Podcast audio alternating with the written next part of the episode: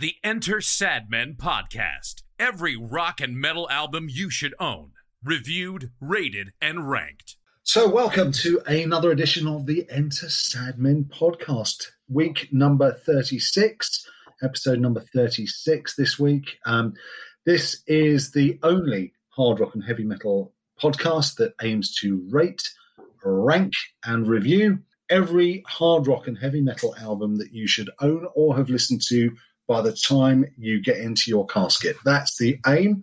Uh, we will be here for as long as fate allows us. If you want to find out a bit more about us and about the show, uh, go over to entersadmen.co.uk. You can find the current Hall of Fame because that's the name of the game. We're putting these into order. There are a lot of albums now in there, and there are a lot of surprises also in there. Joined, as always, by my co conspirators, uh, Richard and Steve. Hello, gents. How are you? Hello. Very good, thank you. Yeah, very well, mate. Very well indeed. Looking forward to this again. Uh, for those of you who uh, haven't heard the podcast before, first of all, where the fuck have you been? Uh, second of all, what we do every week is we ask a random tombola, which we have called the Tico Torres tombola of topics and themes, to spit out a number. The number correlates to a very, very long list of topics and themes that we have created. And we are then tasked with finding an album each that fits the theme, which we review in the show. So, without further ado, last episode, at the end of last episode, Tico spat out a number that related to what, Richard? Well, it corresponded to essentially forms of transport.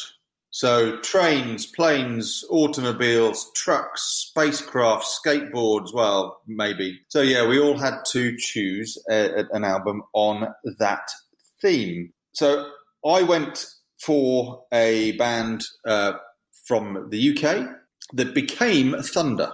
Um, but at this time, uh, they were called Terraplane. A double meeting of the brief for me, because Terraplane, as well as being a plane, is a t- was a type of car. I found out. Uh, so I went for Terraplane's first album, which was called Black and White. Uh, Mark, what about your choice? the context is, or the brief, also allowed us to choose albums that, as long as they were demonstrably linked to a form of transport, then they were. So that could be the band title, it could be the album title, but it could also be the cover of the album. And I chose an album that has got a big fucking truck on it carrying a guitar.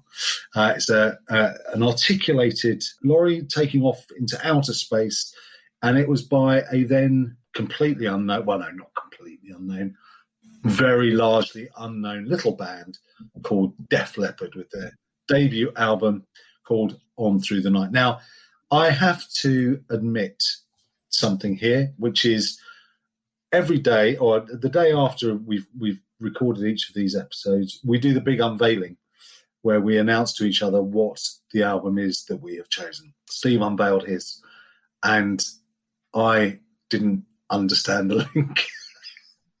and I was about to berate him. I was about to send him. In fact, I did send, and then I, out of shame, I deleted it. I sent a text um, berating him for for for um, for choosing an album that was basically about radios. But no, it wasn't about radios because I'd got completely the wrong end of the stick. So explain more, Stephen. It's just ludicrous. It's truly ludicrous. and I'm glad you and I'm glad you fessed up because I would have done it anyway because you, you deserve to be um, humiliated for, for just not getting it. First things first, though. I mean, I had the chat the night before about possible planes, trains, and automobiles. You brought up UFO. Who the fuck travels in a UFO? I mean, how is that possibly transport? But anyway, suffice to say, I didn't choose UFO, nor did either of the others, because it would have been blackballed. UFO, fuck's sake. So yeah, so I chose an album by the name of Mechanical Resonance by a band called, and I'm sure you'll all get it, Tesla. Yeah, exactly. it's a car. It's very, very simple. It's got four wheels. It's a car. It's Tesla. He didn't get it. We laughed long and loud, but we've had a good week listening to it anyway. It's only just occurred to me, of course, that we're listening to three debut albums. This could be a calling cards episode, couldn't it?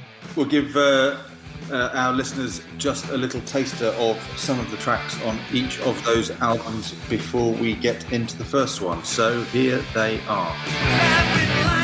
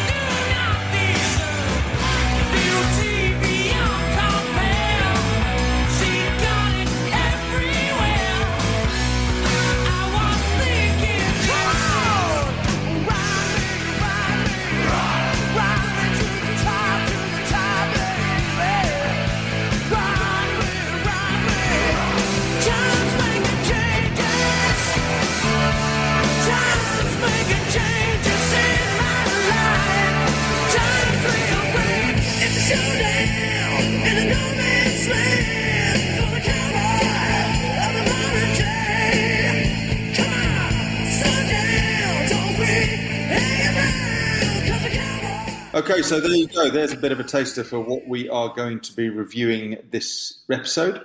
Third on the bill will be Steve uh, with Tesla, because we do these in chronological order. So Steve will be last with Tesla. I am in the middle with my Terraplane album, but kicking off this episode, starting in 1980, uh, is Mark with Def Leppard's On Through the Night opening album sleeve notes. Yes. So the the starting point for a band that I don't think anybody would doubt became one of the biggest on the planet, certainly in terms of sales. But it's although this album was released in 1980, this is a journey that really starts in 1979 uh, with the kind of the true start of the new wave of British heavy metal. I think it's worth saying at this point that we're dealing with two different bands now. We've got we got the band that Def Leppard became really with Pyromania, um, and then onwards, which is this sort of colossal take that machine. And then we've got the rock band Def Leppard that released two absolutely stunning albums in 1980 and 1981. I'm not saying I don't like some of what Def Leppard did after that. I really like Pyromania. Uh, I quite like Hysteria, and frankly, the rest of it can do one because it's just it's not it's it's just not. But this is Def Leppard, the rock band, who are a new wave of British heavy metal band. There's no doubt about that.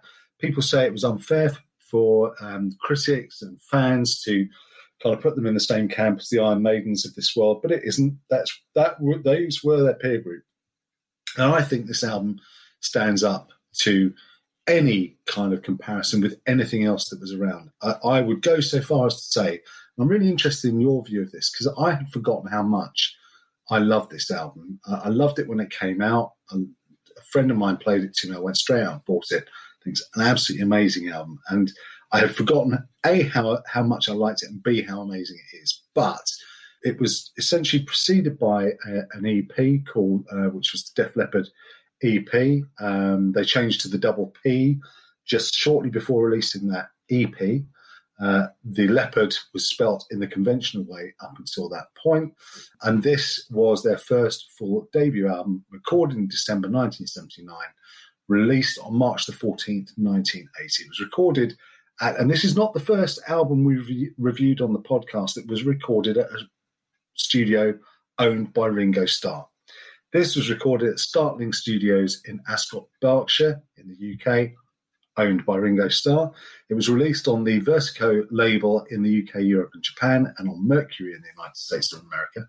I was stunned to discover that this album is 43 minutes and 47 seconds long because it passes for me in the blink of an eye. It's it's it's. I always thought of this album as a kind of a short, sharp, kind of you know run through 11 tracks, one of which is very long, the rest of which felt to me like absolutely perfect hard rock heavy metal songs because they were just literally three three minutes four minutes and they were they were done. 43 minutes 47 seconds. Produced by um, the colonel tom allom who had uh, engineered previous other metal bands notably judas priest among them. Uh, the band well for me this is the classic uh, def leppard lineup it includes i think probably the best guitar pairing of any band, and I realise that that might be controversial, but I think um, Pete Willis and Steve Clark on guitars were absolutely peerless during this um, period. Joe Elliott on vocals, Rick Savage on bass, and of course Rick Allen on drums and percussion, who became famous for all sorts of other not so um, good reasons um, back in 1984, uh, 85 uh, when he suffered a car crash and lost his arm, of course, and that's all, all been really well documented. They started their life in uh, South Yorkshire, in Sheffield, and yeah, they kind of went and took America within four years. Uh, essentially owned the United States of America for quite a while. So on through the night, reached number 15 on the British charts. It reached a very moderate 51 on the uh, US Billboard 200. Uh, it went platinum in the United States and in Canada. It's 11 tracks long, as I say, five, uh, six on side one, five on side two. Uh, side one, When the Walls Came Tumbling Down, Satellite, It Could Be You, Sorrow Is a Woman, Hello America, which I think gives very clear insight into where this band always intended to go, uh, and all started off by Rock Brigade. Uh, and then side two, Wasted, Rocked Off, which is a re recording of the track from the EP, which at that point was titled Get Your Rocks Off. Uh, it Don't Matter, Answer to the Master, and Overture. Pete Willis gave way after High and Dry to Phil Collen, and then we got the kind of the um, I was going to say saccharine, and it was because they poured a lot of sugar on that band in the mid '80s. Um, but one of my favourite albums. I, I I know every word of every lyric on this album, uh, and even though I haven't played it front, front to back in many, many, many, many, many years, like probably two decades, I remembered all of them. Uh, and the brain is amazing. How did you two find it? That's a joy. It's, it's yeah, it's one of those albums you you simply, if you're a rock fan, it's an album you simply have to. And it's really interesting what you said, Mark, about um, this is the classic lineup because I was listening earlier today to one of our previous podcasts, uh, "Bring Your Daughter to the Slaughter," when we did um, Hysteria, um, and Richard introduced it, and he said at the time, "This is the classic Def Leppard lineup that we all know so well." And I remember you at the time shaking your head, and I thought he'll get his opportunity when we do on through the night because I knew I knew exactly what you thought of um, of the respective quintets. This is your famous five, isn't it? It is. I love this. I think I just I just think this is this is everything that was great about British rock when Wobham was such a watchword in music, but better, just better than other stuff that was being produced. Were, these were kids, these were children writing this stuff because most most of it, I'm guessing, had been written by. Well, all the stories I read is they went into they had they had, they had these songs for ages. They were desperate to get into a studio, and they must have written these when they were, you know, in nappies. It's fantastic stuff, and very few hints to the future, obviously, because of who, who the band is who the producer is. Um, so I can't see hysteria in this, which is just as well. This is a straight down the line riff fest. And I tell you what, brilliantly written songs, all of them, yeah, all of them stand the test of time because the album stands the test of time. Looks and sounds like they had an absolute riot making it, and it's just, it's just impossible not to enjoy. I've, and like you, I don't play it enough anymore. Glad I did. Glad I did this week. Brilliant. Richard? Yes, I love it too. Absolutely love this album. I, th- I think this is going to threaten the higher echelons, I would imagine. It's going to be fascinating how we score it. Yeah, as Steve said, there are parallels here, I guess, to Diamond Head, aren't there, in terms of this bunch of young kids let loose in a studio, and the brief of the producer is capture them. yes. and, and, uh, and, and, Tom Allom did a, an absolutely brilliant job. And we went to see them live, didn't he? Before he said yes, but he instantly realised. You know, he, he said they, they, they were young, vigorous, and tight. Uh, so he, he he knew he could he could work with it. Interesting what what Steve says about a riff fest. Yes, it is a riff fest. What amazed me again, listening to this end to end and really focusing in on it, is how mature the songwriting is in a number of these tracks, and we'll go into it in more detail. It's incredible that you've got a bunch of, I mean, teenagers basically uh, producing this kind of music. So uh, it's oh, where where will it? I, I, it's absolute definite. This will score higher than Hysteria. I fully expect that. It's going to be fascinating when we review High and Dry and Pyromania, where they come against it. But I, I think based on how much I've enjoyed it, and I know you two love this album, it's going to be a tough act to follow. Uh, so yeah, let, us uh, let's go through it. Okay, so on through the night kicks off with just this wonderful hooky riff uh, of Rock Brigade. That the lyrics are gauche. They they don't make a, a whole lot of sense. It doesn't matter. By the time this track is 20 seconds old, you're sold. I think you've got Willis and Clark tearing it up on the guitars. You've got all of those. I tell you, the one thing that is on this album that is absolutely consistent with what the band then did in the late 80s and onwards is it's got those harmonies because this band did harmonies in a way that no other band around at the time did. And I think I said to you when I kind of revealed that this was going to be my choice, I said I think this is the most important new wave of British heavy metal album released. What I mean by that is Def Leppard went on to show what could be achieved commercially in a way that Diamond Head didn't, which would be my other really important release in new wave British heavy metal. But instant, instant, instant accessibility right from the word go. Yeah, it's got that. Um, it's just got that fantastic. You, you're you're in there with that sort of double guitar crunch that that would become their trademark. I mean, we all know them later in life through Collen and Clark, but this is Willis and Clark. Willis was a massive Judas Priest fan, wasn't it? So presumably, and cited Thin Lizzy as an influence as well. But they all did. So presumably, they'd kind of nurtured that idea of the twin guitars. They'd thought yeah. that through, realised it worked, and you know, well, it, it absolutely does. Yeah, this is this is just so full of confidence already, isn't it? It's just there's no there's no great finesse here, and you don't kind of want it. It's it's it's there's a rawness. I know you know, the, the, guy's a good producer. I guess I don't know much about him. I know they, they didn't want him. They wanted Mutt Lange straight away, didn't they? I think, but yeah. um, you know, didn't get him. Um, you'd shoot for the stars. I get that. They got this guy, brilliant. But yeah, anyway, it's just it's just perfect. A child drummer bouncing along, and Elliott sing Elliott singing rather than the, the gravel hasn't got into his voice yet. I, I I just think it's a fantastic opener. Fantastic opener. It's a, it's a cracking opener, and what a calling card, as you say. It lays out their credentials. This is us. Thank you very much. Welcome to the world.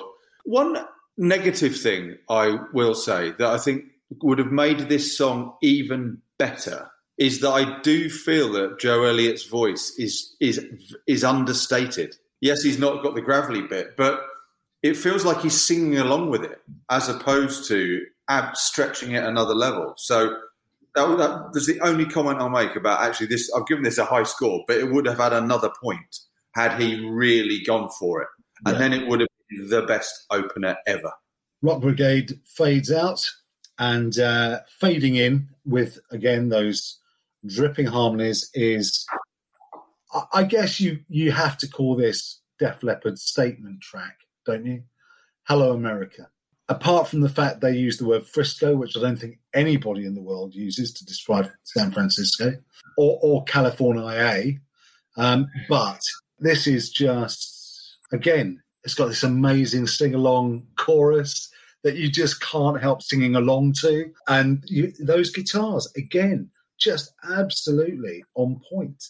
And I think the secret with Tom Allom was that he got in there and he thought, I'm not going to fuck around with this because yeah I, I just need to catch this band live. I mean, he, uh, uh, apparently they were an absolute fucking nightmare to work with because they were late. they used to go to bed late. They got up late. They, you know, because they were kids. They were having the time of their lives, and and he just kind of got all of that and bottled it into this amazing eleven track debut album. And I just want to hear the next thing now. I'm just kind of going, this is absolutely fucking amazing. Yeah. Yeah, it is. I absolutely say that. It's interesting what you say about them being a nightmare to work for, because of course, the, probably the best song off it, well, in my opinion, "Wasted," it was courtesy of one of them just turning up late and saying, "Look what I've got here," you know, and they were all about to bollock him for it. This is, um, well, as you said, the clues in the song title, isn't it? And Joe Elliott, and this is where you know, love him or hate him, he'd made it clear that any quotes you read from him at the time, never later, at the time, you know, he didn't want to be in Sheffield. He wanted to be in America. And he'd never heard of San Pedro Bay either. It just rhymed with California as well. So, but that's, um, I don't even know if it exists or not. It doesn't matter. The song, it's a firecracker. It's an absolute firecracker of a song. Yes, there's synths in there and, um, you just can't argue with the tune. It, it powers along. It's, um, if this is the future, I'm still not picking up Pyromania, which is only a couple of years away, and I'm in a happy place with it. And I, I love Pyromania. I still think it's their best work. This, to me, as you say, this is this is the band before them. You know, God bless them and all who sail in them. Uh, Joe Elliott said that LA was a lot more sexy, a lot sexier than Sheffield, didn't he? What's he on about? This is a really good example of the maturity of their songwriting. The, the, the, like the you know, the keyboard twinkles. You can imagine that sort of you know, sun on the water and the, the sun reflecting off the buildings or whatever else. It, the there's there's some really nice breaks in it. There there's you know these cruising kind of power chords going through it. Um, so, so, yeah, it's very really know really nice breaks throughout the song. Really well put together. I mean, great song number two on this album. And then song number three is it's not a ballad, but it's it's it's just a power. I want to say ballad. It's not a ballad, but it's it's as close as you get to a ballad on this on this album. Um, Sorrow is a woman. Yeah, I mean, it, it's it's just a slower rock song, isn't it? In, in in this song, I'm getting shades of Deep Purple. I'm getting shades of Blue Oyster Cult again in terms of that sort of composition and that that that's that sort of sheer sort of scale. Uh, and it's just a very, very well written, slower tempo song. Yeah, and if you ever want to highlight Rick Savage's bass playing, this is probably as good a track as any to, to do it with. Look, what I also love about this band at this particular point in their career is that they can't actually help themselves because it all then unravels into this glorious kind of heavy metal song at the end. But it's yeah. entirely in keeping with the start of it. So it's it's entirely progressive but it, it becomes a riff fest at the end, and that's that's Willis and Clark. And I don't care what anybody says. Willis and Clark were better together than than Clark and and um, Collen. Um, Collen, I think, is a yeah, he's a decent enough guitarist, but I think I think the the the X factor in this, the secret sauce in this, is um, is Pete Willis. It's interesting that you say about progressive because there are there are a a few tracks on this album that could pass for a progressive rock track. Yeah, uh, so. Rick, yeah. Rick, Savage says this was, the, this was the first song he wrote. Jesus, I mean, we're back to Brian Tatler territory, aren't we? And track four, so two thirds of the way through the album now, or halfway through the album, um, it could be you, which is possibly, depending on what mood I'm in and how I'm feeling, possibly my favourite track on the whole album because this does. This has got an absolutely delicious, choppy riff going through it. It's got a hook line to die for. I, I know there's, there's it swirls and it moves and it's no, just love it. Absolutely love this track, and um, I think Pete Willis, Pete Willis really shows off his chops here as well. It's the only it's the only song that um, Steve Clark didn't write as well, isn't it? Isn't it? Because Willis wrote this one, didn't he? Yeah, well, it's. Uh, I, I, get well, actually, I don't quite get what you're saying because it, it, it, doesn't have that same effect on me. But you know, each to their own. Chacun à son goût, as we've said many times before. But it's it's it's great fun. It's it's uh, and I love the way it picks up into um, who who does the solos? I don't. Is it is it Willis's solo on this? I don't know. But it's um, you know, it, the way it picks up into that solo is just fantastic. No, the solo is Willis. Yeah, it is. Yeah. yeah. And again, Rick Savage's bass in this. The backbeats fantastic in this track. And if we thought that it could be you is good, well, then they come out and they go, no, we, have got another one up our sleeves. Um, we've got Satellite next, and uh, and you're going to love that too. And I do. And it's got this sort of you know very atmospheric FX going on at the start of it, then Rick Allen Allen's drums sort of introduced the track, and then you've got um, you've got Willis and Clark sort of trading licks throughout it, and then uh, and, and a brilliant uh, chorus. And I saw saw them performing this on some TV show, and I was quite taken with how awkward Joe Elliott looks as a frontman in it. And I think he's still trying to find his personality, but it comes through in in buckets through the the vocal uh, performance. But yeah, translating them onto the stage, and he's he looks kind of awkward and doesn't quite know how to move or where to move. A very different beast to the one that kind of um, hit hit the stages around America in 1987.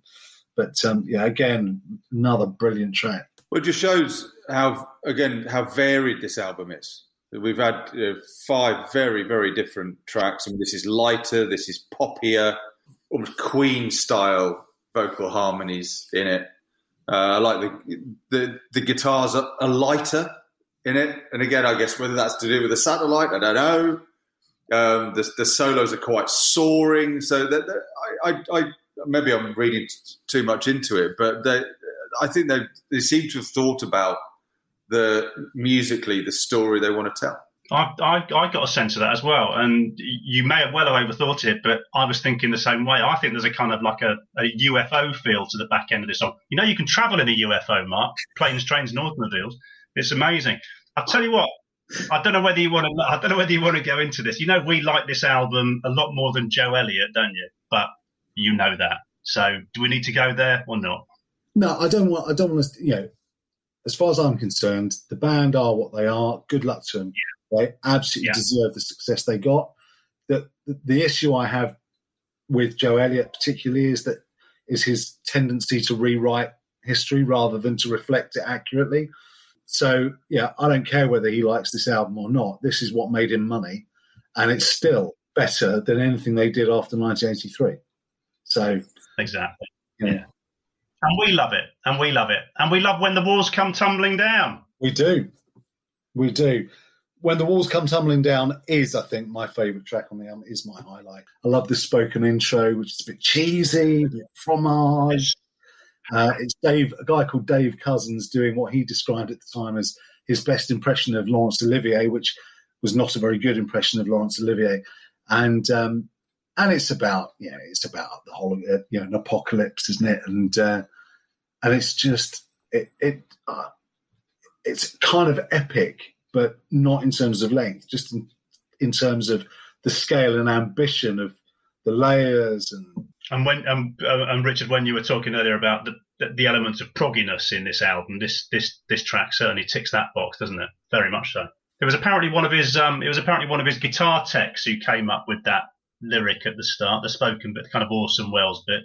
Guy called Andy Smith, don't know who he is or who he was, but yeah, it's great. But again, what, what they do, and, and you mentioned it earlier in um, uh, Sorrow is a Woman, it's um, they're itching, they're itching to get the riffs going eventually, aren't they? And it does yeah. power on. Yeah, we're off on a maiden gallop, aren't we, at the moment? Yes. And, uh, yeah.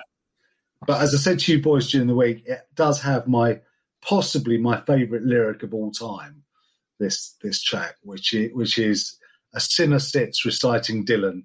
It's now that I welcome the end. I just think that's brilliant and shows their sense of humour. Um, yeah, great track, Richard. So we flip the record over, and uh, we come up with um, side two, track one. I was reminiscing with Steve over the weekend about seeing Def Leppard uh, on the Hysteria tour and being absolutely gobsmacked that they actually played wasted at the end of the show. Um, although setlist seems to suggest that they didn't, but I'm, unless I was on drugs myself, I'm pretty sure they did play wasted that day, that night. And um, I mean, we talk about side two, track one choices, don't we? Uh, this seems pretty good to me. Yeah, I agree. The only song of this album they played at, um, and this is a sign of the times and how dismissive they were of this bloody thing. It was the only song they played at Donington in '86 off this album. Yeah, no, this is the song where Clark turns up late, gets bollocked by everyone. He says, "But no, listen to this," and this is what you're listening to.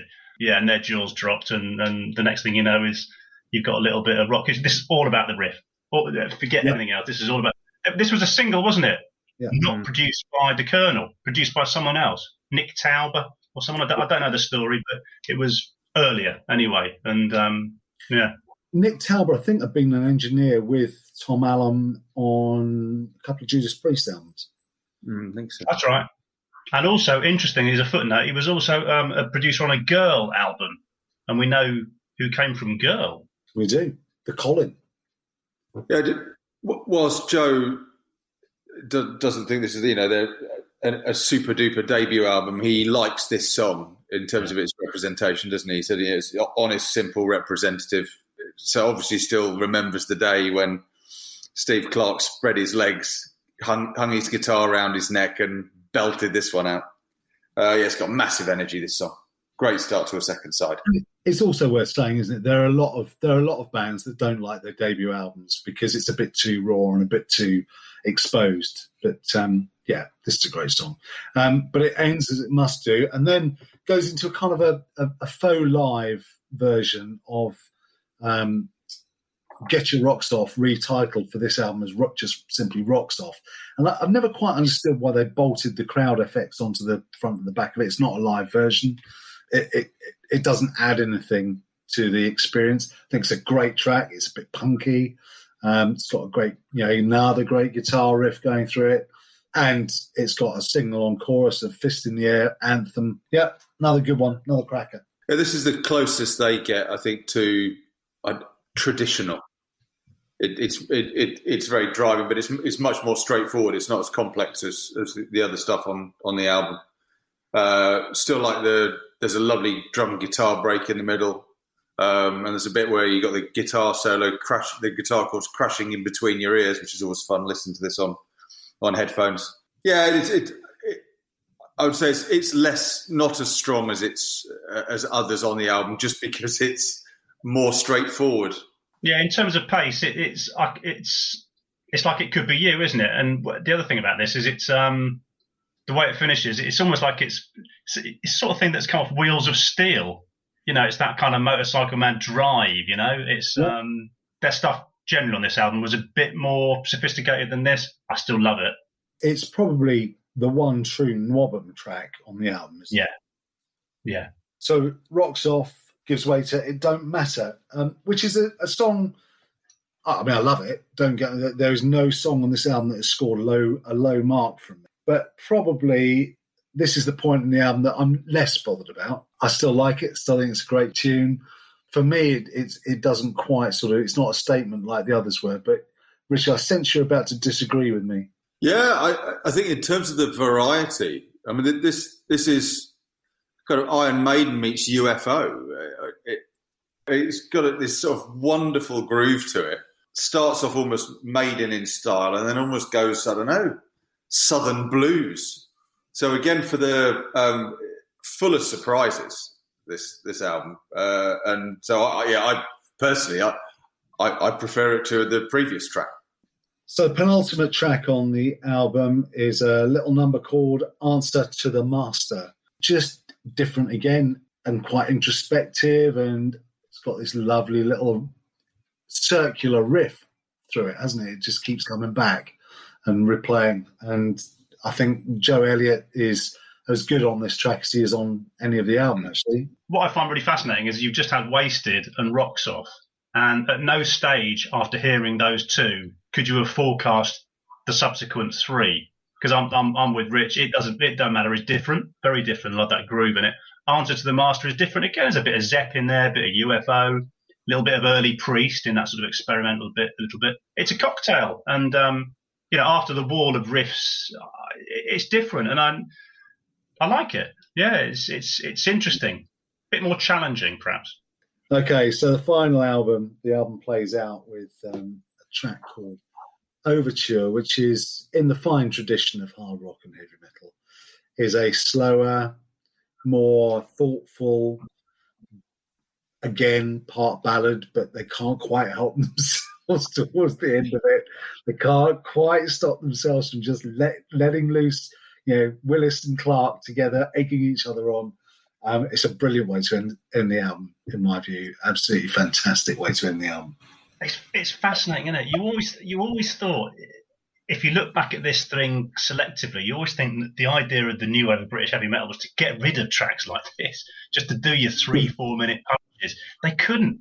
The, the, the, ghost of Stargazer and things like that. It's just it's just in their blood, isn't it? They they need to do the um they need to do you know for want of a better word the epic, and they all did them. And um yeah, I think this is uh, I just think this is brilliant, fusing God knows how many styles, and it's um yeah, it can run and run. It is close to an epic, definitely.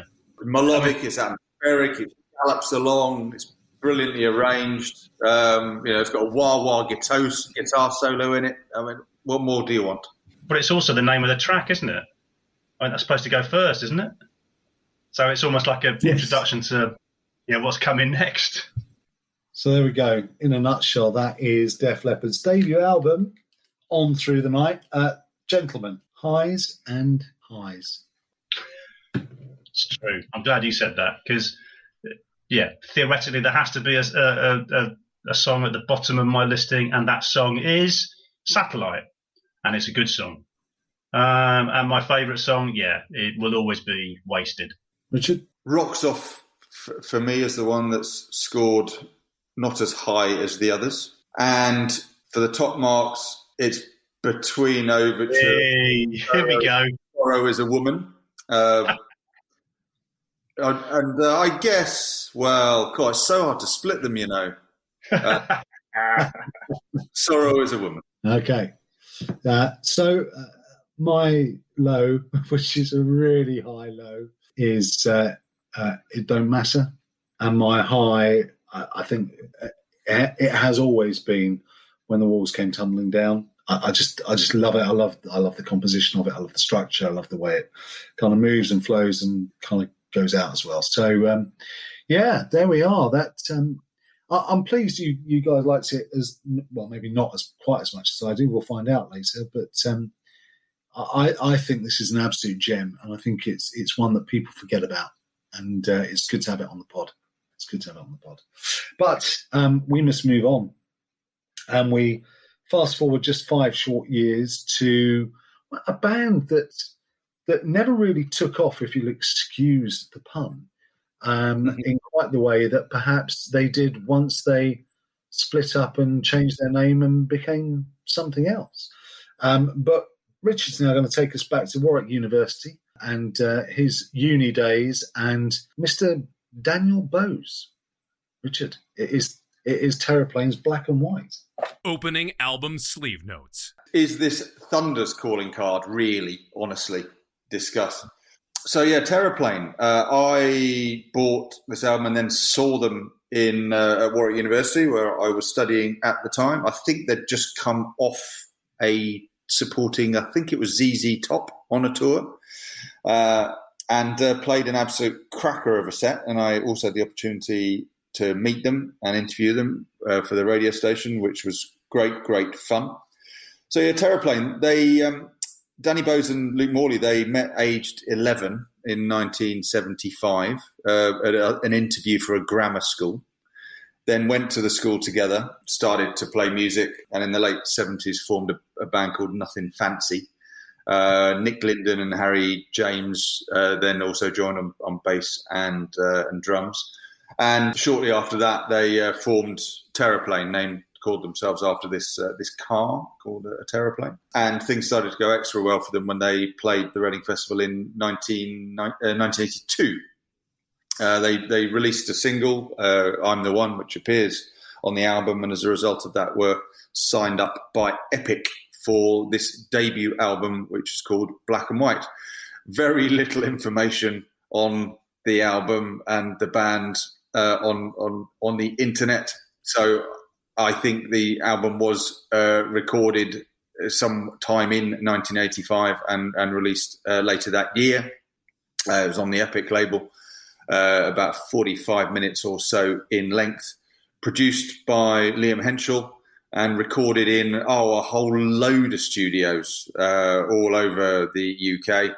And uh, yeah, as I mentioned, in terms of who was in it, so Danny Bowes, Daniel Bowes on vocals, Luke Morley on guitar, Nick Linden on bass, plus piano and keyboard stuff.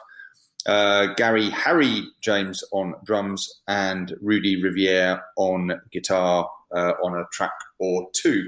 It, it, was pretty popular. I mean, it, it did actually, I read, get five Ks from Kerrang magazine. Well, obviously, they rated it very highly as these bright young things uh, coming up. Um, I mean, I think my choice this week, uh, a sandwich between you know one absolute belter we've already reviewed and another brilliant one uh, in in in Tesla uh, coming up. Uh, but I, I, it was lovely going back and playing this again because I played it all the time back in 85, 86. I mean, again, like the Def Leppard album, it's pretty raw um, and the production's okay. There's some stuff on it that isn't great, but for me, some real highlights and one or two tracks as Mark said earlier, I can remember all the words, and then one or two tracks they came on, and I had goosebumps. uh, you know, so it's just one of those albums uh, for me. Uh, so it's been been really enjoyable listening to it again. How, how did you guys get on? It's, it's, fascinating, fascinating. I mean, it's a really interesting album. First things first, they played Reading in 1982. Did you did you clock that on yeah. the uh, on on the the Sunday on the same bill as Y&T, uh, Marillion, and and Michael Schenker. So this that's three years before this, and this is their debut album. So someone knew something um, about this band clearly. The, the one quote I did read about this was from Luke Morley. He said, and apparently with a straight face, that he believed this album would yield as many hit singles as Blondie's Parallel Lines. Yeah. yeah. Right. Listen, this is a really interesting album, and it's not a bad one. And it's not the first time, Richard, that you've served up something that hand on her, I, have never heard before, and this had passed me by. So I didn't know the Thunder link, and I, I wouldn't claim in any way to be a big Thunder fan, but I didn't know that you know Terraplane were effectively the kind of nursery slope um, down which Thunder would come later. But I don't think this is a Thunder album at all. I mean, the, the connections are obvious. You know, Danny Bowes's voice, Luke Morley's guitar tuned up a certain way, but they, they were they were far more bluesy and and um, from what this is MOR know, this is this is almost a pop album mm. with rock elements to it, and but, but enough rock elements to make you think, yeah, that's fine. This is a rock album because um, that's not a criticism; it's an observation. And within what is quite a simply structured framework, and all these songs are quite simply structured in terms of what they've got. There's a whole array of different tunes and melodies that are so catchy. They don't all work, and and one or two tracks kind of just well, they're, they're not going where I think they're going to go, and that disappoints me. And they are quite sort of obtuse. Um, but overall, I really like this album. I'm not. It's not going to catch the, the scores that the previous album had uh, got. That's kind of obvious. I think this has got a nice summer feel to it, and I could play this in the summer with the with the roof off my car. If I had a car with the roof that came off, which I don't, but if I did, I'd play it. I, am with Steve. I, I've I didn't know this album at all. I'd never heard it.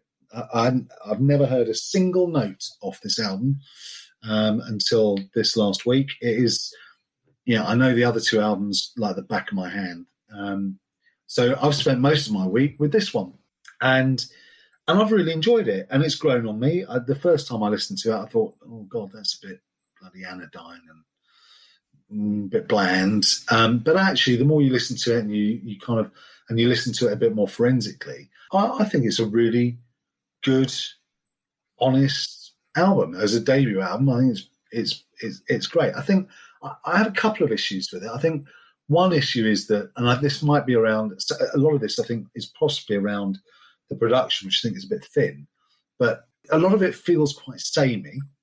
So I, I struggled to begin with, certainly differentiating between the tracks. If you'd said to me, if you'd given me a, a title of one of the tracks, I wouldn't have been able to tell you where on the album it was because it all sort of mushed into one, and it took a while to kind of sort that out. And I think, I think the only the other criticism I'd have of it is it just lacks a bit of attack. And I'm not talking about heaviness, and I'm not talking about riffs and guitars. I'm just talking about there just needs a bit bit more oomph in the delivery. I think. Mm. Um, yeah, Danny Bowes can sing anything. He can sing absolutely anything. He's got a fantastic yeah uh, and I, I really like Thunder, and you know, I think that point you made, Richard, about is this really Thunder's debut album? I think probably Yes, it is. You know, I, I understand what you're saying. I, I probably agree with it. And the, the, third thing I'd say, and this will be the last negative thing I'd say, because everything else I think is positive about it. You remember when we, way, way back when episode five, we, we reviewed Vixen, the Vixen debut. And the, I made the point that, that Vixen spent 10 tracks being victims. You know, everything had gone wrong for them. Um, they were being abused. And yeah, and I get the same feeling with this. Poor old Danny. I mean, yeah. Can somebody love this man, please? Because clearly, clearly he's feeling it. I mean, to the point where the sign off track is effectively him saying, I don't give a fuck about love because um, uh, I, have chosen I've chosen not to be in love because I can't handle the tears.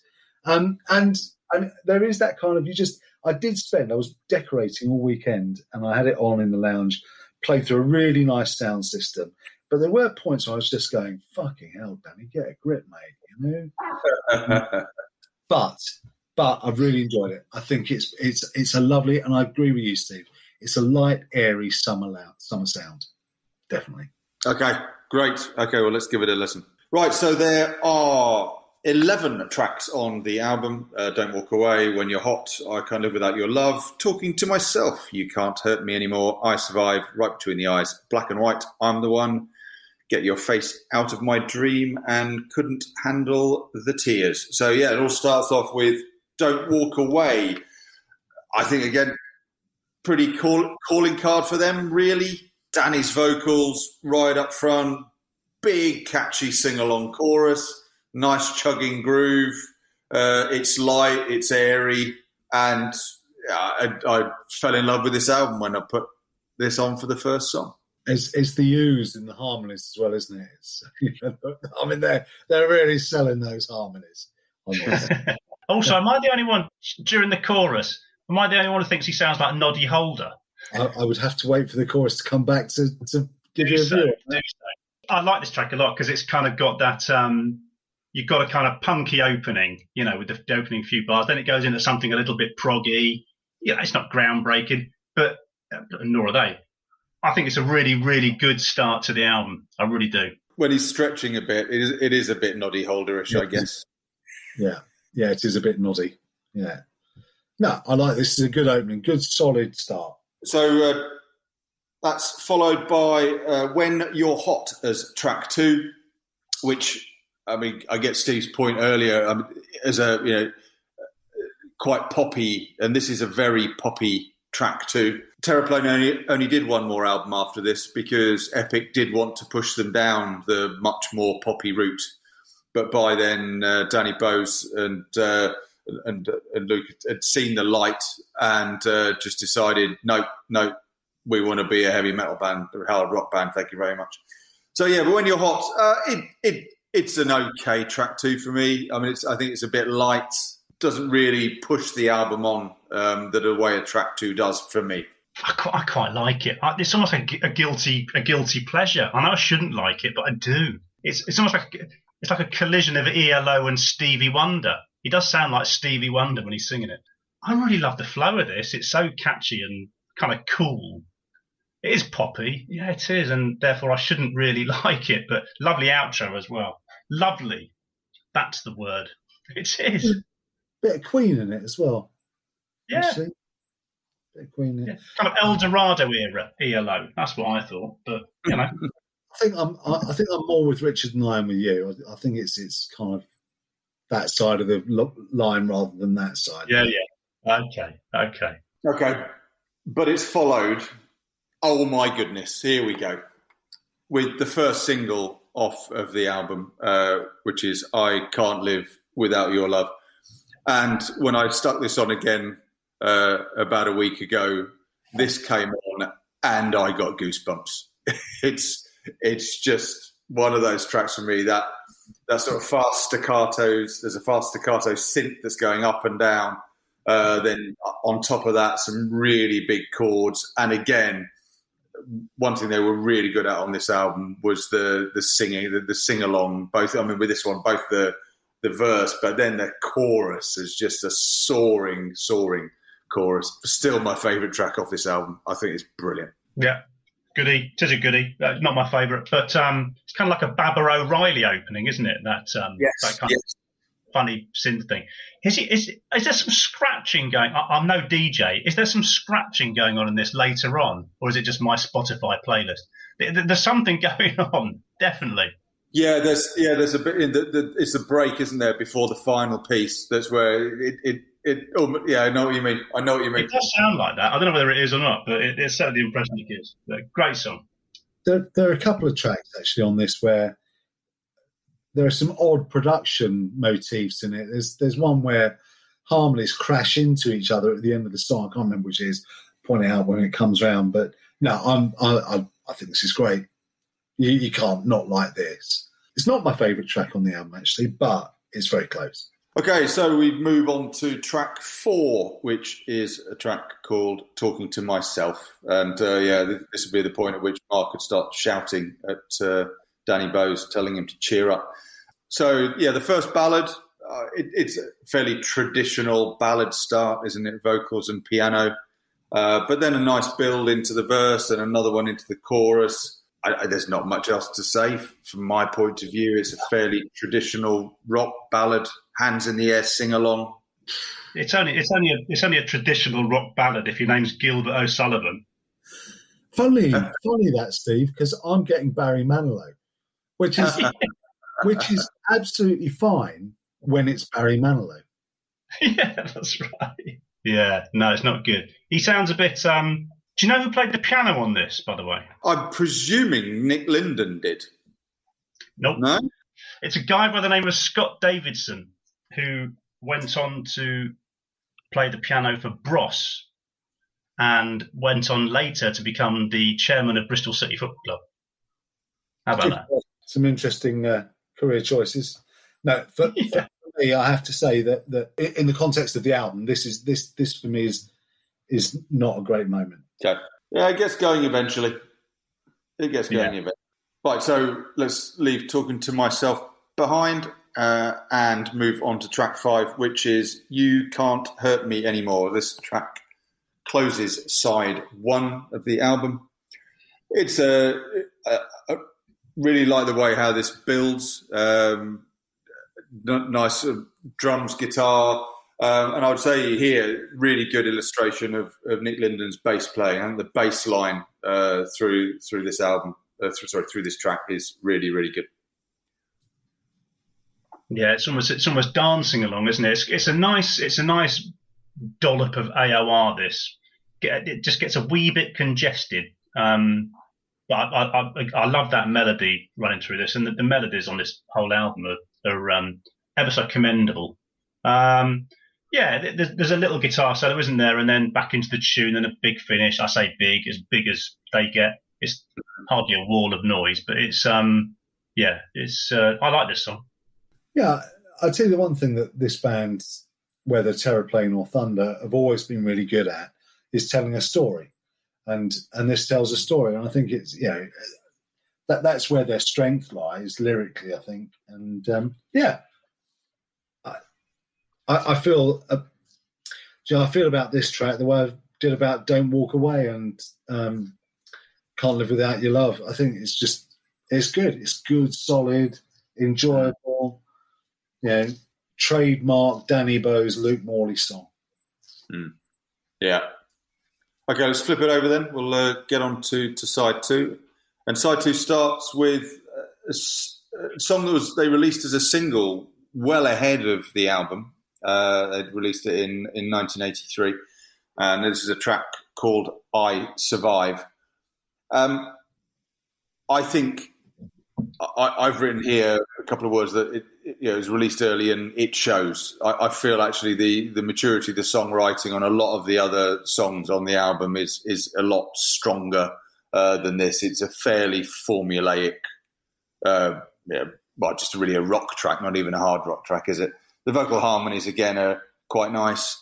Um, there are some riffs in there, but they don't really stand out. I mean, again, production wise, they're, they're not particularly up in the mix. It very much is dominated by by Danny Bowes singing, which is perfectly fine, uh, but it, not a fantastic start to the second side.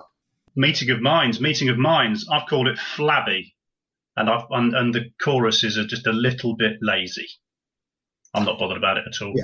There is a bit of an identity crisis going on in this album. Yeah, I don't know, but, but because there was there was this tug of war going on with Epic because Epic thought they were getting a pop band with a bit of rock, not a rock band with a bit of pop.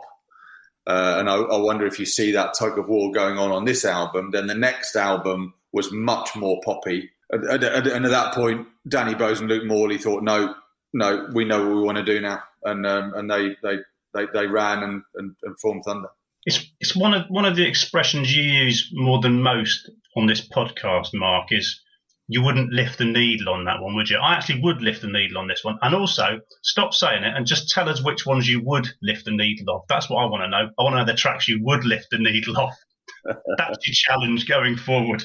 the problem with lifting the needle on track one, side two, is you're not going to listen to much of side two, are you? it's true. It's true. So uh, I guess what you'd actually do is just lift it a little bit and move it on to track seven, which is right between the eyes. And this starts off with a, and I can't remember what song it is, but it starts off with this is boom, ba boom, boom, ba boom. What, what song is it? What song is it?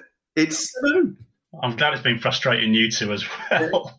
It's not Baby Love. It, uh, it, it's a it's a it's a it's a Motown or a soul song. It's a '60s song. Anyway, there's this this nice bass line um, and it's, I think it's probably the happiest song on the album. It? It's about walking into a bar and seeing an absolutely drop dead gorgeous girl and having a drink and, and, and falling in love and da da da. Uh, yeah, nice guitar, really, really catchy chorus again. It, and, and this one, it, it, really lifts and lifts and lifts all the way through to the chorus. So, uh, yeah, good fun. It's nice. It's it, it's catchy. It is catchy. But you know what? I've reached the point on the album now where I'm just crying out for some whammy bar or just something to crank up. You know, just turn that amp up. Just get some. I want this to be heavified, if that's a word, and I don't think it is. I just want a bit of screaming guitar, and I know I ain't going to get it, but yeah. So this is okay.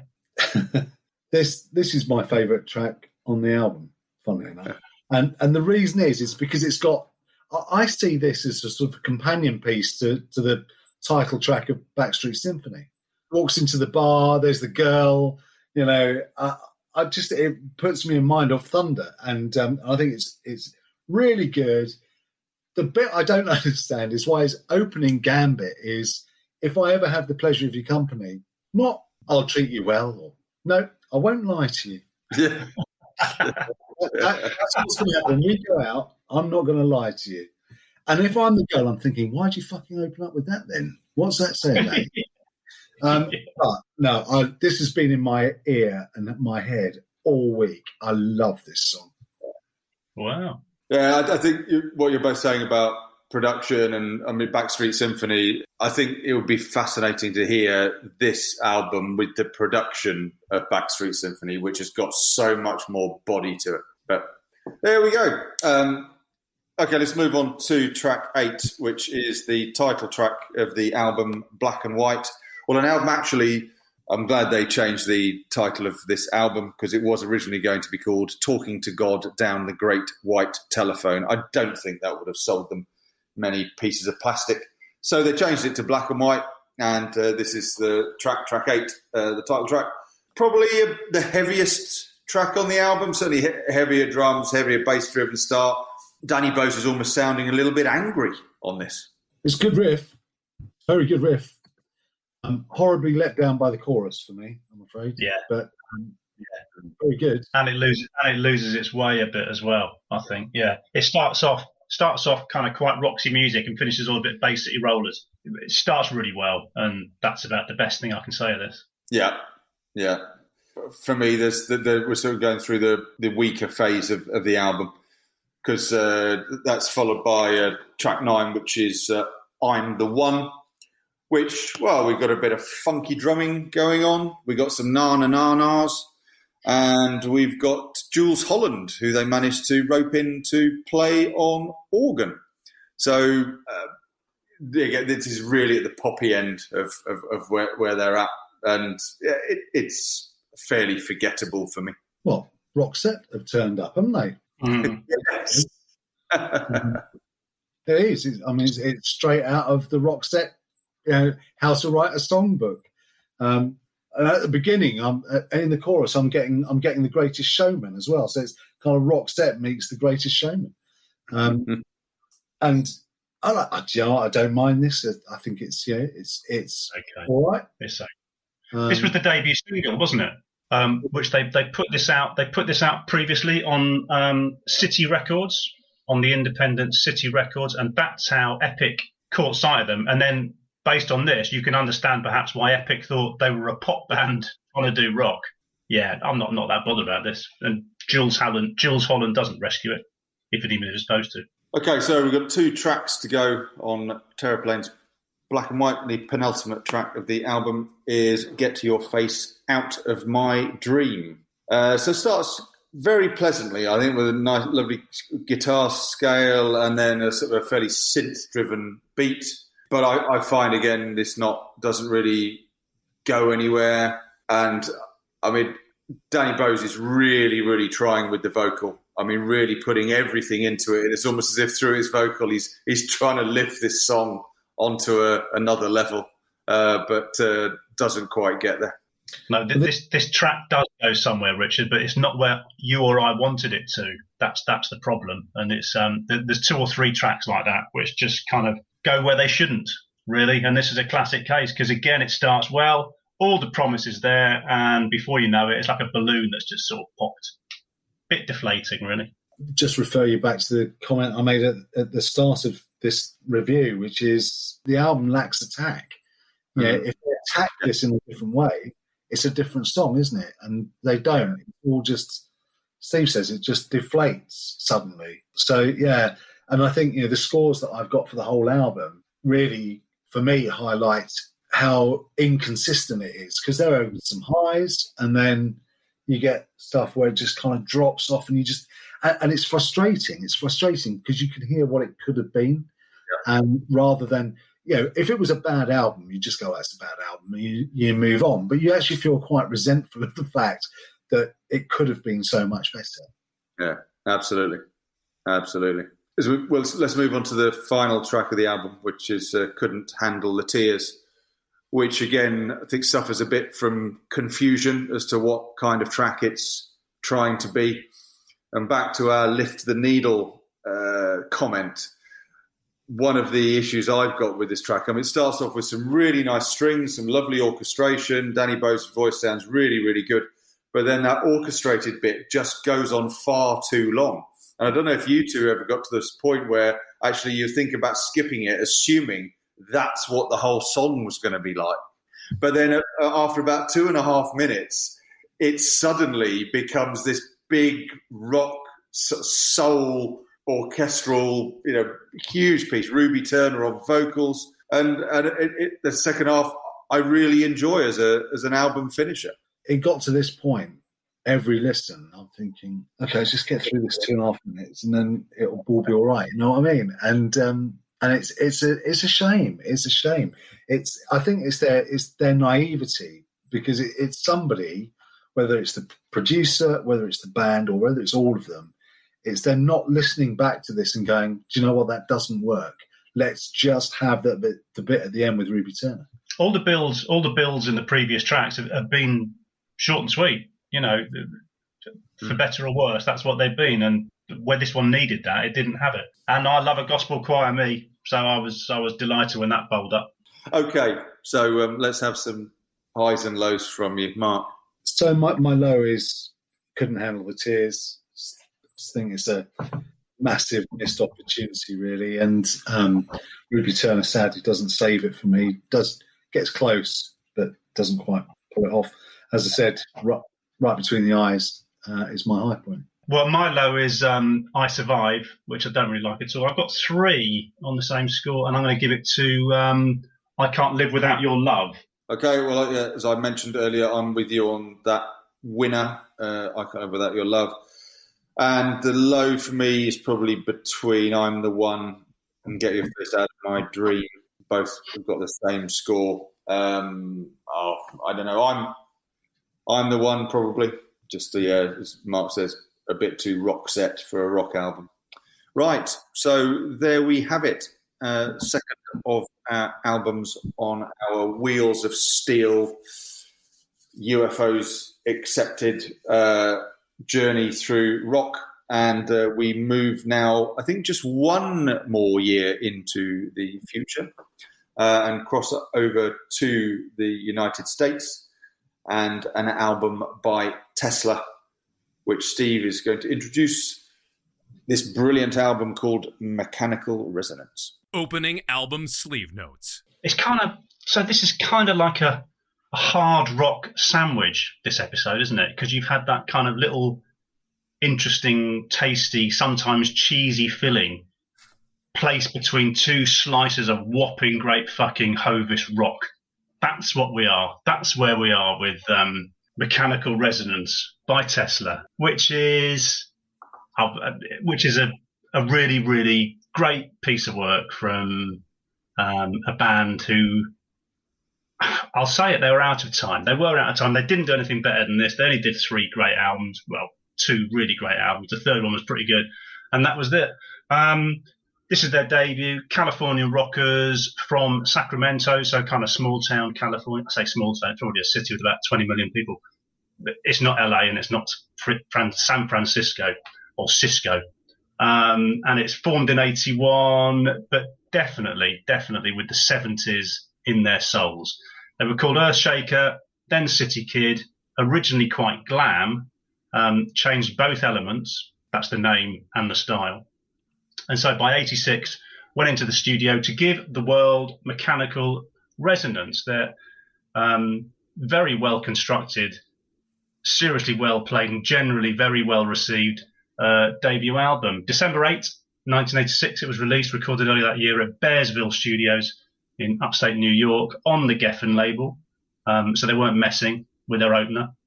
53 minutes long, produced by a guy called Steve Thompson, who had Michael Barbiero as his engineer to kind of get co-production credits because they did a lot of work together.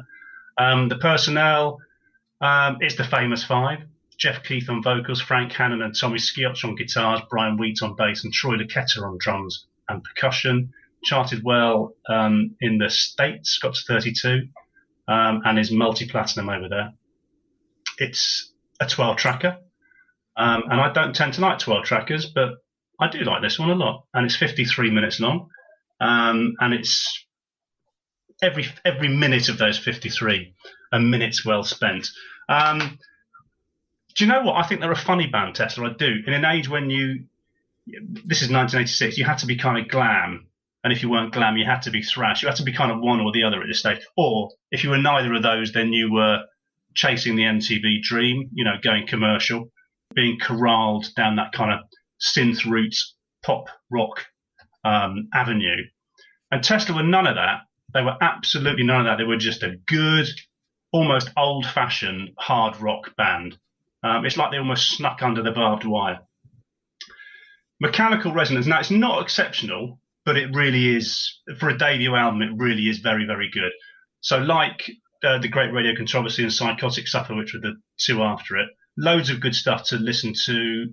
Certainly, the album is very refreshing. I still feel, and I still feel to this day, that they had a better album in them somewhere that never actually happened. And I love this, and I love radio, and I love Supper, and I still think we never quite heard the best of Tesla. I do. That's just what I think. They're an honest to goodness blue collar rock um, band, bunch of lads who just played their instruments. They didn't have a look particularly. They, they didn't have a, an identity. They didn't have any gimmicks. There was no sort of there was no sort of diversions and distractions, no sort of peripheral, uh, just sort of rubbish going on in the background. They were just a straight ahead rock band who just I defy anyone um, to dislike them. I do. Um, but the word the, the, word I always think of when I hear when I hear Tesla, when I listen to any Tesla around, I almost think you know they almost nailed it. And I and I love this, and I love radio, and I love supper. I just think I still think there was more to come. I don't know about what you boys think. It's a great album. It's a great album. Richard. Yeah, it's interesting you say about Tesla being a straight ahead rock band. I don't think they are. I, th- I think they're pretty unique. You know, they're, they're with their, their influences and the styles, the way they put the songs together.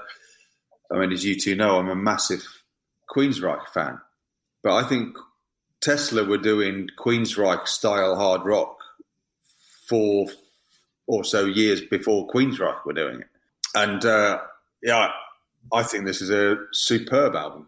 Really enjoyed listening to it again. It, it, it's yeah, it's pretty consistent, and it's got some absolute crackers on it. Uh, but in terms of their style, uh, I'm so glad it looked like Geffen didn't try and homogenize them into you know the uh, the other bands and, and to sound like anyone else because they are very different. Mark, I remember buying this album. The, the, the press had gone crazy for Tesla, absolutely crazy for them. Everyone was talking about this album before it came out. Um, I went and bought it, and it genuinely, I found it genuinely surprising, refreshing, frustrating, because, and I've said this a lot over the weeks that we've done this. When this album came out, I was 21, and all I really wanted was good riffs. That was what I that was what I was into. I just wanted a good riff. I wanted a good hook line, yeah, uh, and I wanted uh, yeah an anthemic song. Yeah, if they'd done that twelve times, eleven times, whatever, absolutely fine. And then you don't get that with Tesla. What you get is uh, an ex- experimental and experiential journey. And I think you're absolutely right, Steve. I think they're a band completely out of time. How how confident in your own ability as musicians do you have to be to come up with an album like this as your debut?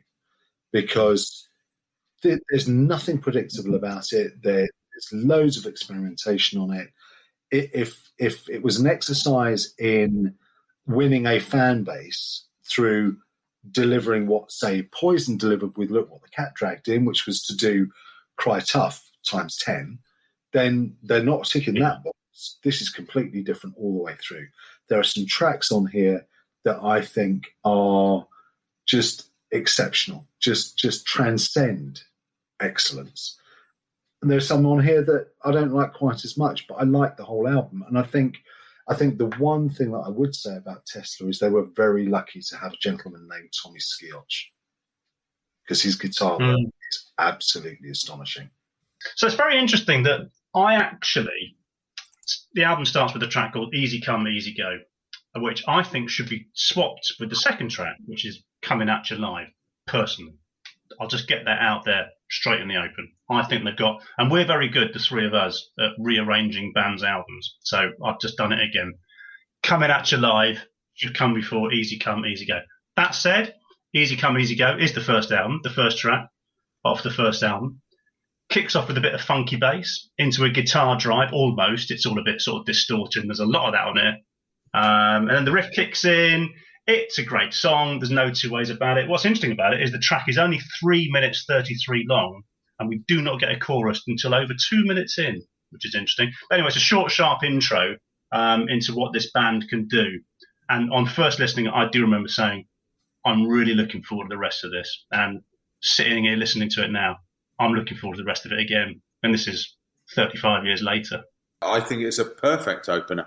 You, you, you don't know where it's going to go. The scratchy guitars, the bass start, and then and then pow, it just takes off with with the the riff. And uh, and as you say, I think in terms of the guitar work, I'm I, am not a guitarist. I wouldn't know, but I think some of the chord sort of sequences that Hannon and Skeoch are coming up with, uh, that's there is a Tesla sound to the guitars, and and and it whacks you in the face and and and it works in the race because it starts off quiet and then it goes quiet again and it takes off again. And I think it really represents what they were trying to do. Track two, side one, which is uh, coming at you live, as I say, kicks off with a, it's almost an Eddie Van Halen like guitar solo to start it, and then um, just kicks off into kicks off into something big, and they just nail it, and they just take that opening. I mean, if you take that opening solo off, um, well, actually, you could even leave it on. it would it could open the album anyway. Um, that's what I think. I just think this is this is a phenomenal track, and I still don't know where this is going either. As the solo goes on, as you say, Rich, about easy come, easy go, you don't quite know.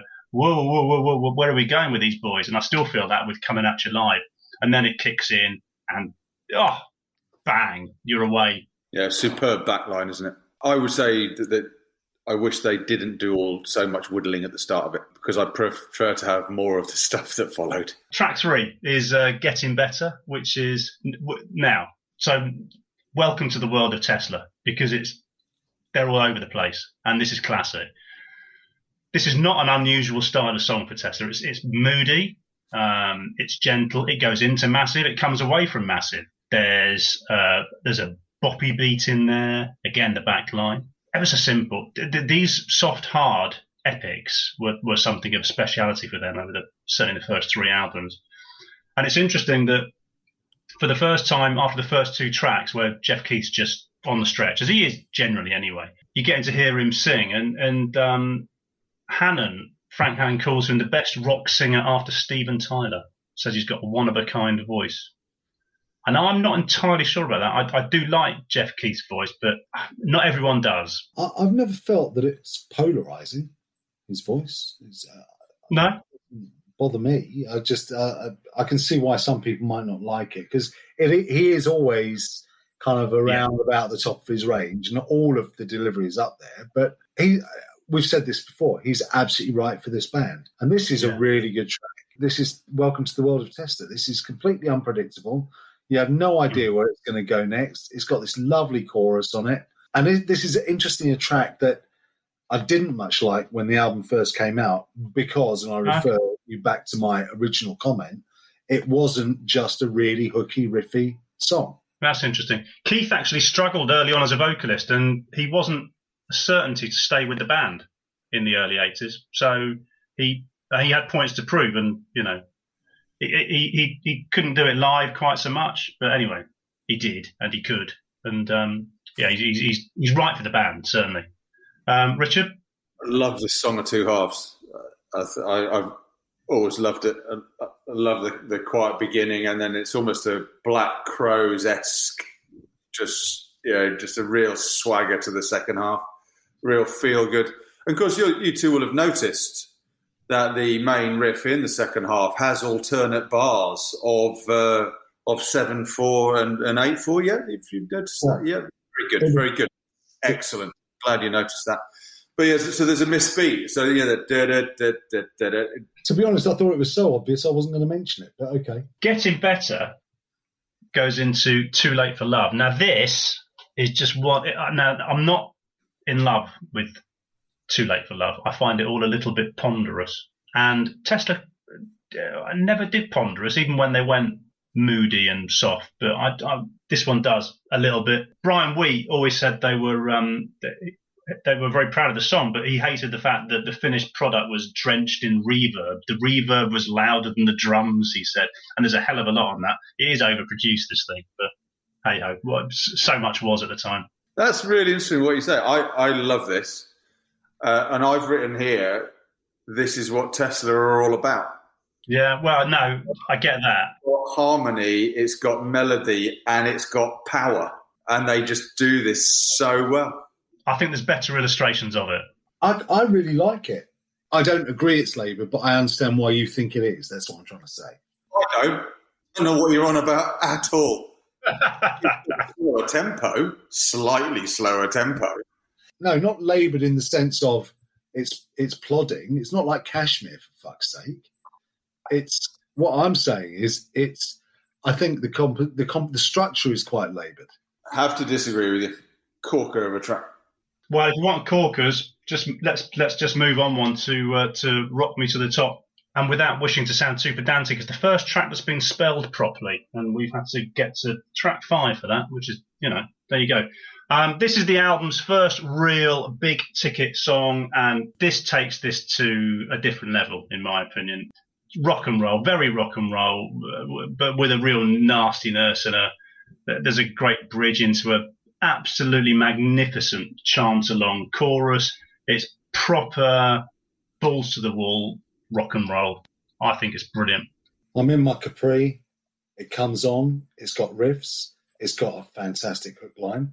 It's an anthem. I'm in seventh heaven at this point. Yeah. Uh, Yeah. yeah. 21 years old. For a long time, this was my favourite track on the album. It's it's an absolute nailed on, you know, high scoring track. It's it's everything that I wanted when I was 21. It's more straightforward Yeah. than the, the all the tracks that have preceded, isn't it? Um, it's got a really good chugging riff. It's almost I don't know, a bit Def Leppardy in the chorus. What? Yeah, I think it is. No. And um, I think the drums. I mean, Troy Luccketta, we haven't mentioned him yet. I think is is a really really good drummer, and his drumming on this track is superb. Well, it's a standard const- structure, isn't it? It's it's first chorus, first chorus, lead guitar solo, first chorus. Yeah, that's that's a heavy metal song in the end. That's why I love it. It's straightforward. It just, I don't have to overthink it. And then we close out the side with uh, "We're No Good Together," which is it's kind of like one of those almost sort of southern rock sprawlers. Um, again, well, this is Tesla. It's it's a two paced beast, um, three paced, four paced, however many paces you want, and it builds and it builds and you know, yeah, you can imagine someone like sort of the Marshall Tucker band doing this. I really like it. I think it's a fantastic song. This is a plodding dirge. It, it it's Does it not go on you at all? for me. It doesn't do anything for me at all. I, I, I'm not bothered about this song at all. I think it's a pretty average ballad for all but the last one and a half minutes that then really save it. Yeah. The, the, end, the ending the ending is brilliant and it's cut so I've, I've almost given this song two marks that are quite wide apart so it's, it's ended up with an okay you know a, a decent score but it's only because that last one and a half minutes really it really kicks out It's that it's the that couldn't handle the tears moment. I mean, obviously it's much better, but yeah, it it, it takes a long time to get there to, to, to where you want it to get to. But when it gets there, wow. Yeah, I agree. I'll, I'll give you that. It's different to Kashmir in the sense that it does actually go somewhere. It just takes a bloody long time. Yeah, I think it's a breathtaking finish. I, I just think it's blinding the way it. Oh, yeah, it picks up. Brilliant stuff. the ending as an ending to a side is cracking Yeah. but they, they, they take three and a half minutes to get to it Yeah, no, fair enough. Fair enough. So let's um so anyway, we've not taken the needle off at any point and we've turned it over and we now start with yeah, as I've, I've made it abundantly clear, it's it's a ten out of ten track. It's always been my favourite Tesla track. This is modern day cowboy, um, their most played live track. Why wouldn't it be? And a story about well, it's a story about conflict through three ages: the cowboy, the gangster, the fighter pilot. Forget all that. Just suck on the song. It's just an absolute monster. It's just, it's rock perfection. So if side one was full of riffs and and hooks, but also variety, and then side two is really diverse, and it just happens to kick off with something stunning. Go on, just talk about it. I, I, I, my first word is colossal. It, it, it, it, it is. This is just huge, and yeah, this is classic Tesla. Those those massive ringing chords, um, and then it drops and it comes back up again, and it's got the best chorus on the album. Steve said monster. You've written colossal. I've written huge. It's just, this is Tesla. If you want Tesla in one song, this is it.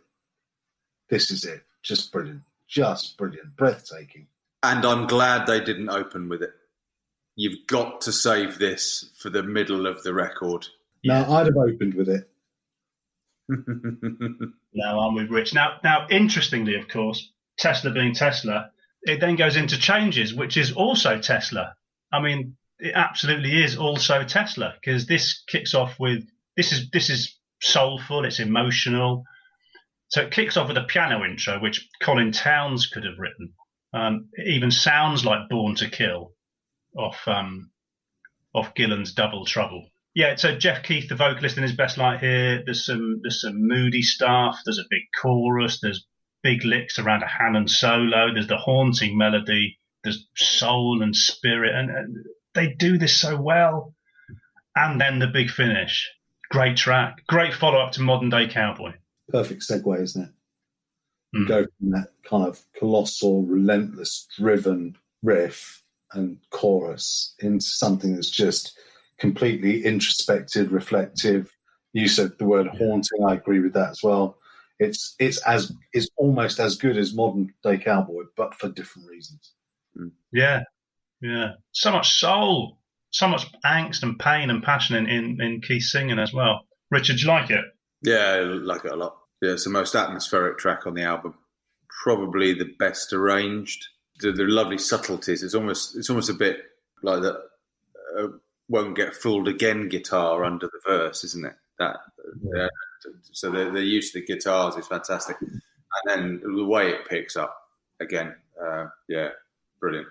The, produ- the, the, the, production of this is is in the hands of, as I say, Steve Thompson and Michael Barbiero, and he he was he wasn't a rock producer at all. He'd, he'd done dance and funk and disco, and he said he, he was absolutely pining to do a, a rock album, and um, so Geffen got him the gig.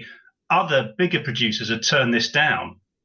Fascinatingly, Max Norman, Rick Rubin, they backed off, which is really, really interesting. So they almost landed upon Thompson and Barbiero. And even more interesting, as they were offered the chance to produce this album, they were also offered the chance to produce a second rock album simultaneously um, by a band by the name of Guns N' Roses. I think the album went on to be called Appetite for Destruction, and they couldn't do it because they were busy doing this.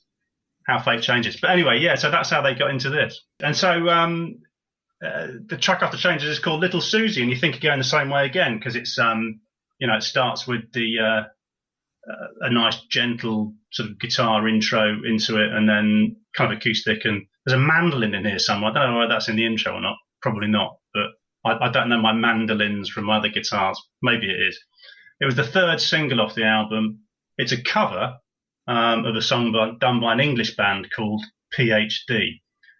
Um, and I've no idea how they found it. I've never heard of PhD. I, I do love, I've since gone on and listened to the original, which is brilliant. It's a very new wave.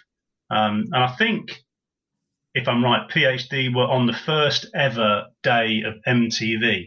Maybe that's how they got to, with Little Suzi. Maybe that's how they got to know about Little Suzi. So this doesn't sound anything like their version, which is really good fun. Um, yeah, this is fine. Yeah. It's a long way of saying this is fine. yeah, uh, well, I think it's more than fine. I think it's I think it's really good. One, I mean, I like it, but once you get Heart out of the room in the intro, and yet and Tesla arrive, it it becomes a really good song. I don't mind the mandolin bit at the beginning, but it's not. Yeah, I don't think it adds much. Um, but this this is a good ballsy, you know, stompy, you know, hooky Tesla song. It's absolutely fine. One note I've said is, and then they throw this one in. I mean, it, again, the variety in this album is is fantastic. Mm. Still classic Tesla in terms of the chords and some of the, the, the progressions. But given this was what eighty six on Geffen, yeah, a year before Permanent Vacation came out, this is Tesla doing Aerosmith better than Aerosmith. Yeah, that's where they wanted to be. That's the kind of thing they wanted to do. Um, so that's the midpoint of side two. Uh, track nine, uh, track ten even is um, "Love Me," um, which has got all sorts of lovely little guitar runs all over it. Yeah, this is fun. Uh, Hannon had a digital rack apparently for his effects on the guitar. And if there's any point of this track where you think it sounds garbage, then that's exactly the word he himself used. He was really unimpressed with some of the tomfoolery that went with uh, that went with the guitar work. But I don't know. I'm not enough of an expert. It's all a bit Bryan Adams at this point. It's one of the safer songs. No, nothing wrong with it, but it's it's all a bit it's all a bit Bryan Adams. Mm, I suppose, yeah. I suppose it could be. I mean, it's, it's a head nodder, head nodder, foot tapper song, isn't it? Yeah, yeah, yeah. But it's got a good groove. Uh, it, it, the way it started off, it reminded me a bit of imagine if Led Zeppelin were transported into 1986 in terms of the guitar riffs. The chorus reminded me more of a kind of a chorus that Kiss would do. Mm. Yeah, I get that. I, just, I, I think it's tone, and I also think that it's um, well, tone's perhaps overdoing it but it segues into Cover Queen, which I also uh, Richard's going to disagree with me, I know, but I actually I'm not even fussed about this particularly. I just find this really quite it's kind of ruined rocker. I don't think it quite knows where it's going. That's my view on this. There's all sorts of little bits going on here, and I'm not a massive fan. Disagree with you. I think this ah. is more traditional, and it's it's not bad, but it's only okay in the company that it's keeping. Groove's good in it. I really like the groove, but it's not not as stirring and really you know it doesn't grab you emotionally like a lot of the other stuff on there. No, it's a bit it's a bit funky, isn't it? That groove, but fortunately, Tesla know how to bring the baby home because um, the final track is called "Before My Eyes," and yeah, what what a finish to the album. Anyone who knows Tesla shouldn't be surprised that given the options, they decided to go back to a kind of soulful chiller of a ba- almost a soulful chiller of a ballad because you know you got all the atmosphere in here, you got all the passion, you, it's so intense, so enjoyable, and then there's a kind of almost there's a kind of hippie uh, sort of drifting ambient section in the middle, and then the finish, and then it just goes into finishing rock gold, and this is well, there's three or four tracks like this on this album that are just stunning. I think this is a fantastic track. Yeah, brilliant, brilliant closing track. Uh, it's really proggy, isn't it? Because it just it, it it's as, it's about as proggy as they get, and um, mm. uh, and it's all swirly and psychedelic in places. And yeah, I love this track. I Love it. Yeah, I think it's a good finish. I love the soaring chorus. I like the really punchy chords in the verses. I'm not too sure though that swirly sound effect bit. I'm not sure how much it adds, but but the finish is is great. Yeah, good finish. I just think it's almost like it's. I, I, I, take your point, Rich. It's almost like it's serving a purpose, as you know, there's a big finish to come, and that that's all it is. Well, they could have done that any other way, I guess. Fair enough, but um, well, you, yeah. you think it's a bit set up. You think it's a set. It, it's it, Little essentially bit. all yeah. just a set up for the end. Yeah, maybe. Maybe, yeah. Yeah. But it's a beautifully emotional finish, and um, you know, yeah, you know, roll on the radio controversy because that's that's what you're left feeling. So there you go. That's Tesla's mechanical resonance. Um, and all we need now, boys, is oh, that's right, some highs and lows. Um, Richard, what's your high? What's your low? Or even what's your low? What's your high? I don't mind. Low, despite the brilliant final minute and a half, is not good enough to save we're no good together, and uh, my high is modern day cowboy. Okay, wrong and right, Mark. Ditto that. Okay, wrong and right. And the low is, I mean, there aren't many lows, but um, too late for love for me, and which is right. And the very, very high is modern day cowboy.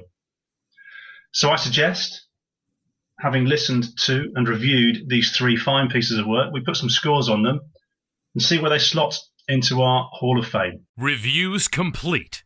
Initializing rating process. Okay, so the scores are in uh, from this evening's little sojourn through um, some of the uh, highlights that the 1980s had to offer. Uh, the three albums, uh, just to recap Def Leppard's on Through the Night, Terraplane's Black and White, and Tesla's Mechanical Resonance. All three of them, coincidentally, debut albums released in 80, 85, and 86, respectively. Um, we started off with Def Leppard, and um, Steve, you gave uh, On Through the Night 7.95455. Uh, Richard, you gave it 8.18182, and I gave it, unsurprisingly, the highest score of all, 8. 41818 to give it an overall average album score of 8.18485, which is a good score. Richard, talk us through Terraplane. Yeah, that's a good score, isn't it? Be interesting to see where that gets in the Hall of Fame. Yeah, Terraplane, we were very, very close in our scores, actually, all hovering around the seven mark. Uh, Steve with a 6.95, Mark, you with a 7.09, and me with a 7.05 and that gave Terraplanes Black and White an overall score of 7.03 and a little bit. Steve, what about Tesla's mechanical resonance? Well, that's about a point higher overall than uh, Black and White by Terraplane. So, yeah, we gave this a grand total of 8.0333. So let's uh, head over to the Hall of Fame, see where they ended up in the list. Um, it's been a good week for, uh, well, it's been a good week for all three albums, actually. Um, seven in this context is not a bad score at all. Um, It's time to put the rock in a hard place, opening the Hall of Fame. Okay, yes, so here we are in our hallowed Hall of Fame. Where did these three albums get on these walls? Well, we've got 108 albums now that uh, grace these walls, and Terraplane, the last of our three, uh, the, the lowest of our three albums tonight, have made it in at number 85, so 23 off of the bottom. And then we have to go a long, long way up through the 60s and 50s and 30s, 20s, all the way up to number 18 uh, for Tesla's mechanical resonance. They sneak into the top 20 just ahead of Boston's debut and below Crest by Jethro Tull. But we have a new entry into the top 10 uh, from this episode. How about that? We haven't had that for a while. Squeezing ACDC's If You Want Blood, you've got it off of the number 10 spot is Def Leppard's On Through the Night. So that is quite a result, gents. Yeah, that's a that's a really really good score, isn't it? I, I was just looking through these um, episode numbers actually that relate to all of these albums, and it is very rare uh, now for uh, albums to make it into the top ten. It's been twelve episodes since a band got into the top ten, um, and that was uh, 1984, uh, which was episode 26. And here we are. Sorry, 10 episodes uh, episode 26. Here we are, episode 36, and this is the you know 30 albums later. This is the next one to make it in. So yeah, it's um it's a fairly exclusive club up there, isn't it? Yeah, and you're always you're always kind of slightly surprised when these albums do as well as they do because you know you've got a soft spot for it. You wonder if the other two will as well. Um, on through the night. I didn't know it was scored that well. I didn't know I'd enjoy it going back to it. I didn't know revisiting it for, for not for a long time. I didn't know I'd enjoy it as much as I as I did. You know, I knew I'd enjoy mechanical resonance. So anything that's anything that's over eight is well, just got to look at the list. That's a proper barnstormer of an album. And you know, to be to, to have a score of eight, you know, you're going to be squeezed out of the top twenty soon, and that's you know that's where we are. So there you go. We're going to uh, shut the Hall of Fame for another week. Um, that was a blast. I certainly enjoyed it. I'm sure Mark and Richard did as well. That was episode 36 of the world famous Enter Sadmen podcast. Hope you enjoyed listening to it as much as we did putting it together. And if you did, come back and join us next time. Until then, cheers. All music clips featured in the Enter Sadmen podcast appear within the context of criticism and or commentary, and as such are used under the fair use provisions of the exceptions to copyright rules of UK and international copyright law. To make sure the rock rolls forever on, Mark, Steve, and Rich urge all their listeners to show their love and support for the artists and writers featured on the show by purchasing the original music or subscribing to a licensed and regulated streaming service.